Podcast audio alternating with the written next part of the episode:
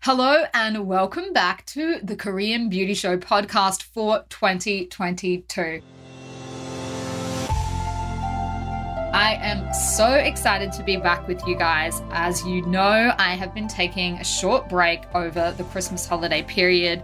Uh, we've been running our some of our old episodes over the break. So if you didn't tune in for those, uh, welcome back. If you did, you'll probably be thinking, oh, well, you know, I haven't had a break from your voice, but I have had a break and I am feeling great. So I had an absolutely lovely holiday. This is actually the first time I've sort of taken time off from the podcast since we started, pretty much. So uh, that was actually kind of nice because I had time to think about what I want to do for the show in 2022, some of the things that I want to talk about, and how I want to mix it up a little bit. So, this is the plan for this year, guys. What I am going to do is actually break up our uh, show into two different episodes per week.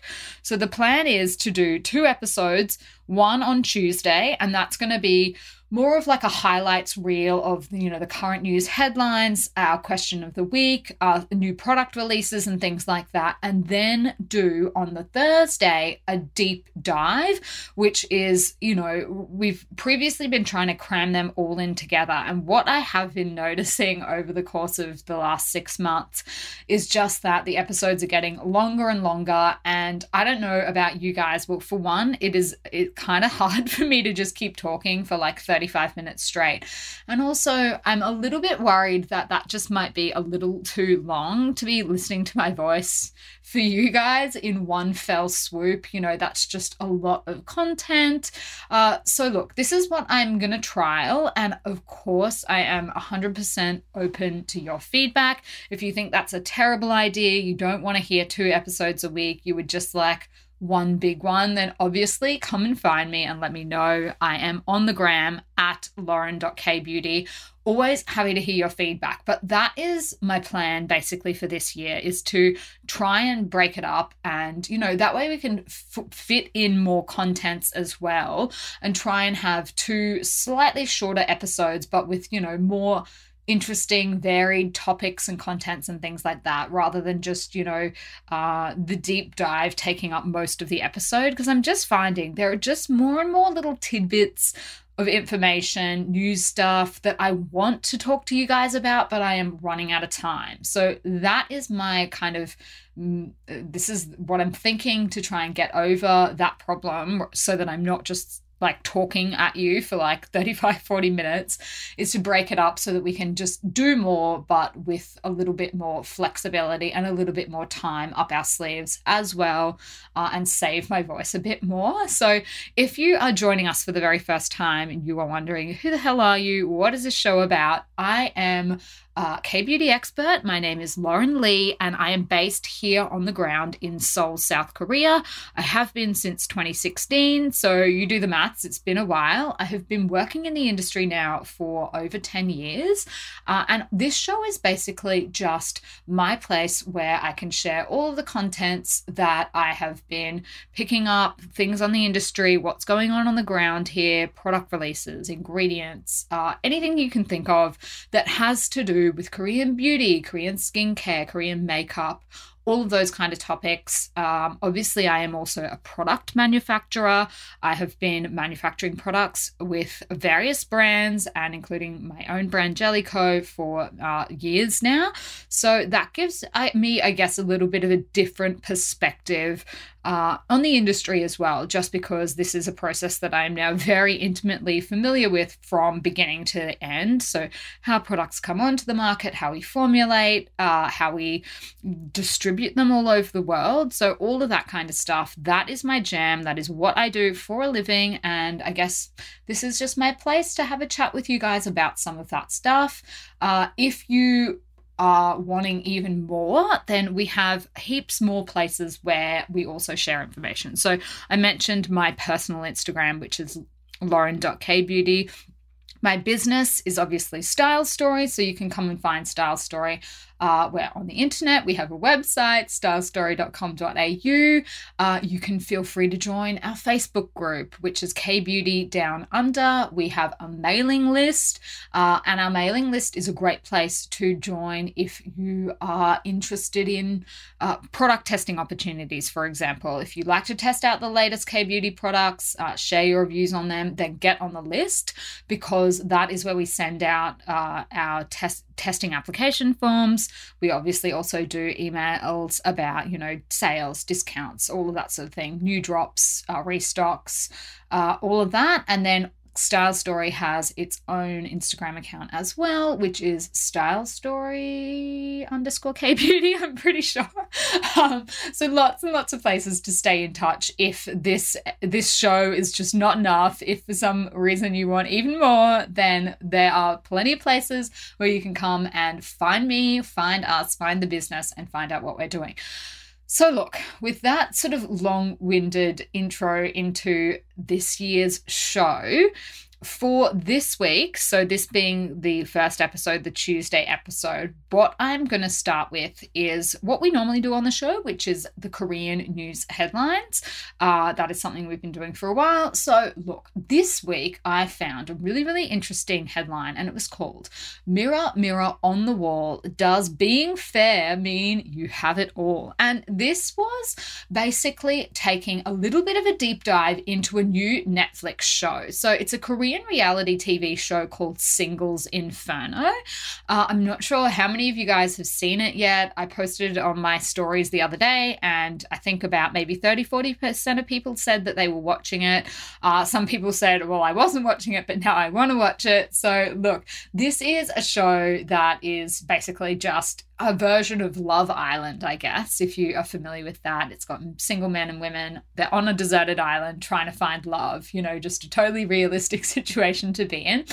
Anyway, so the controversy that this particular news headline was talking about arose because one of the men was discussing his first impressions of one of the female participants. And he repeatedly was saying, Oh my gosh, her skin is so light. She seems so white and pure. You know, I love people with light skin.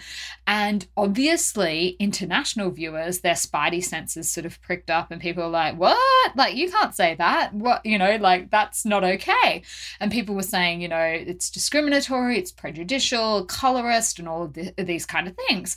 And this article was just saying uh, well, look, taking a look into what, where does the Korean preference for pale skin actually come from, and is it racism? And so this was in the JoongAng Daily uh, newspaper, and what they were saying is in their opinion, this is a millennia old beauty standard and it doesn't actually have anything to do with racism. What they were saying is that because historically in Korea, uh, only the upper classes could stay pale, the the appearance of those in power was considered beautiful. And basically the people that were in power were very light because they didn't have to work in the fields. Uh, and you know they compared it to for example back in the day chubbiness was considered a symbol of beauty in many societies because it meant that you had access to food and therefore access to power. So you know it's just a different beauty standard. Uh, and they were also pointing out that in fact pale complexions were also deemed attractive in the west way before tan skin was in uh, but the key thing that they were saying is that the preference for white skin in Korea predates Koreans coming into contact with Westerners by a long, long time. So it has nothing to do with admiration for Westerners. It doesn't have anything to do with wanting to look white. Uh, you know, the Joseon era paintings actually show lots of women with pale skin as being like the beauty ideal. So it's not the the roots i guess of the preference for pale skin unlike in many other asian cultures and other societies was not based on racism or even classism. And they made a really interesting point which is that in some southeast asian uh, countries and in india um, skin color correlates with class. So in in india for example your social class had to do with your skin color. But in Korea, everyone was the same race. So there weren't different races and there weren't different classes based on the color of your skin. And in fact, if you have a look at the, the range of skin colors for Koreans, they tend to be much more monolithic. There's not as much variation in the skin colors of native Koreans to start with. So I just thought that was a really interesting article. They were saying, you know, it's not the same as uh, you know, countries, multicultural countries where there was prejudice against people that had darker skin, you know, for example, in the US, uh, a country that has a, a history of slavery. Uh, so they were saying that, you know, uh, commentary about colorism in Korea just doesn't have the same connotations as it does in certainly in Western countries, but also in other Asian countries. Uh, and I just thought that was really, really interesting. They even had a list of uh, swatches of the, of the most common makeup shades in Korea. And I posted those on my stories as well. Um, I might include them in my highlights reel so that you can check that one out. But, you know, very, very similar colors. And that's just because that is sort of the color range of most Koreans. They did acknowledge basically that, you know, Korean uh, culture, now that it is being internationalized, globalized, the fact that shows like this are on Netflix uh, means that they're going to have to sort of be more mindful about comments like this, but that, you know, to a Korean audience, having a comment like oh she you know she she seems really white and pure and i have a, a, preference for people with lighter skin. Koreans would not see that as problematic in the same way that other people would see that as problematic that australians would see it as problematic that um, indians would see it as problematic that americans would see it as problematic and that is just because of the different uh, the history of why there is a preference for paler skin in korea. So that was a really really interesting article, I thought. And when I shared it, I had a lot of comments uh, from people sort of saying, uh, you know, uh, mentioning the differences in uh, attitudes where they're from. Uh, so, yeah, really interesting one there. I would love to know do you have thoughts? What what is your thinking? You know, is it okay for uh, Native Koreans on a Korean reality TV show to be talking like this in this day and age? Or is it just like altogether bad? Should we take into account the historical uh, considerations, the fact that Korea didn't have other races in Korea at the time when this kind of beauty standard developed? Like, is that problematic now in 2022, or is that just to be expected? Come and find me and let me know. Uh, that is a really interesting topic. Obviously, has caused a lot of controversy uh, in the last week, certainly. Uh, are you watching the show? Let me know. Um, I'm, I'm always always keen to hear you guys' thoughts as well.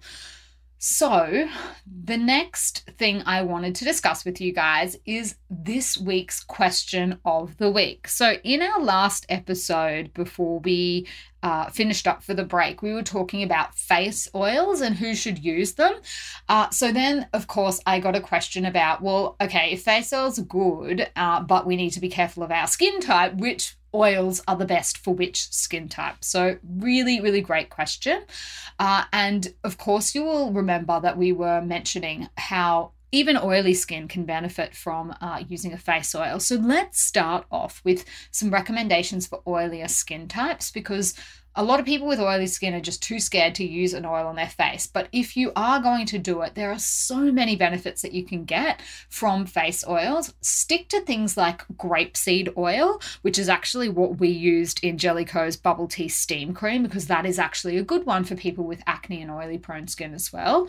Rose hip oil is another great one for oily skin. Squalane and also Tamanu. Uh, so if you are playing around with tamanu, depending on how thick the, the texture is, you might just want to use it as a spot treatment. That's just a little tip. Uh, if you have dry skin, avocado oil, marula oil are two really great ones for you. Uh, aging skin, again, you've got your pick really of the litter rose hip, tamanu oil, lots and lots of different options. Combination skin, obviously, tamanu oil is another really good one. Grapeseed oil, I would also recommend. Uh, so just have a play around, I guess. Depending on your skin type, there are different products. You'll also notice that with a lot of beauty oils these days, they're more than just one type of oil.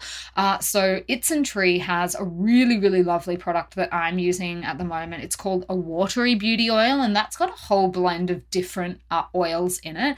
That one is just a godsend. I'm really, really enjoying that. But there are also the single blend oils as well. So that would be just your rose hip. So you might want to have a try, test out a few and see which works for your skin type, uh, see which plays nicely. The other thing is obviously how are you layering it or using it in your routine. Me personally, I am putting on my oil before my moisturizer, but we spoke on the show last year about the fact that some people do it after their moisturizer, some people put a few drops in, lots and lots of different ways that you can actually use oils in your routine. Uh, so, yeah, jump on board the oil train if you're not on it already, particularly for winter are honestly a godsend. It makes such a difference to have an oil in your routine in winter. Uh, definitely, if you have uh, dry and mature skin as well, I would say a must for the drier um, and mature types. I think oils are so, so good. Uh, the trick is just to find one that works for you, that you enjoy using, that you like the scent of. Uh, obviously, a lot of these oils do have a scent to them, so if it just doesn't gel with you and it's not the thing, the kind of thing that you would want to put on your face every day, find something else. Uh, that would be my top tips. All right, now let us get into a new segment that I'm going to be doing for this year, and that is the new K Beauty releases. So, not to bombard you with too many products, but we have a lot of products launching all the time uh, on Style Stories. So, I thought this would be just a good opportunity to run you through some of the stuff that is new that you might want to keep an eye out for. So, the first product on my list is Innisfree's True Care vitamin C 20 ampoule. So, a new release from Innisfree last year, uh, and it's just landed in Australia. So, Innisfree is using 20% pure vitamin C. That is a very high amount of vitamin C. If you are familiar with vitamin C, you will know what they're trying to do here. They have said is improve on the stickiness and oiliness of other vitamin C formulas on the market.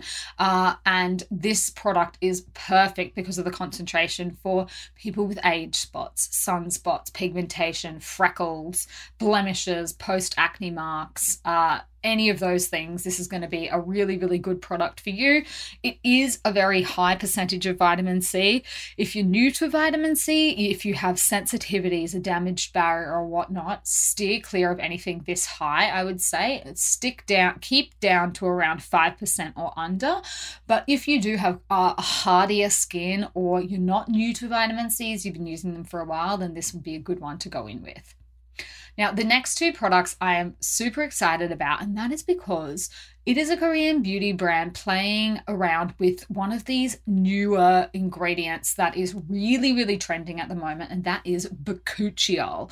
So the brand is 23 years old, and they have a bakuchiol A ampoule and a bakuchiol A cream. So let's start with the ampoule. This is 30 mils. It's an what what they're trying to do is they're targeting early anti-aging with this they say. So they've made a product that they think will be really good for people in the early stages of looking into anti-aging skincare. So uh, probably 20s early 30s this is going to be a great formula for you. And they're using bakuchiol. You might have heard it referred to as a natural retinol alternative. Uh, and the reason people will say this is because it does many of the same things as retinol retinol. Uh, so it, it helps improve skin brightness, it helps improve uneven skin tone, plumpness, uh, it can help to minimize enlarged pores, boost firmness, smooth out texture, lessen the appearance of fine lines. Lots and lots of good benefits, but it has less uh, less of a risk of irritating the skin. So that is one of the big ones with uh, retinol generally, uh, particularly for K beauty. Uh, Koreans do tend to avoid products that have the potential to irritate irritate the skin. Uh, so bakuchiol is, you know, uh, a, a, product that offers many of the same uh, benefits of retinol. Now, look, there is not the same uh, amount of study. There is not the same scientific data to back up all of, all of the claims about bakuchiol, and that's to be expected. It's a newer ingredient.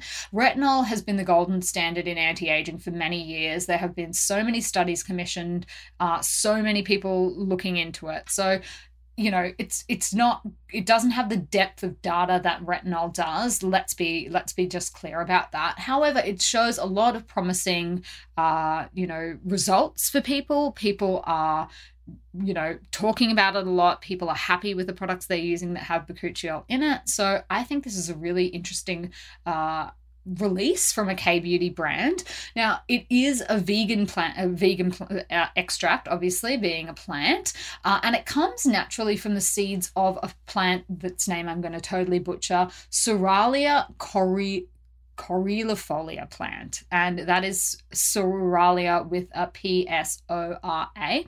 So basically, uh, a plant extract is what we're talking about, and they've got it in both their ampoule and then also the cream. And the cream itself has a 4.9 out of 5 star rating on a lot of the top Korean language sites in Korea. So I would say these are two really good products to look into if you're getting a lot of comments about looking a bit tired and worn out. Uh, uh, if you do have skin irritation, if you find retinol, um, you know, retrieve, all of those just way too much for your skin, these products have passed their skin irritation tests. Uh, and they're just a nice uh, sort of natural alternative, I guess, a gentler, less irritating alternative to other products on the market. So they are two releases that I was really, really excited about. All three of those products are now up on stylestory.com.au now, so you can go and check them out. Uh, and that is all I have for this episode of the show. On Thursday, we are going to be continuing our deep dive. We're going to wrap up the uh, Korean sunscreen scandal uh, segment that we were doing from last year. Uh, and just have a have a bit of a look into that and sort of you know where the industry is going with all of that this year. So that is for Thursday. If you haven't already, make sure that you subscribe to the podcast so that you are there in the feed ready when the next episode drops. And until then, I will see you on Style Story.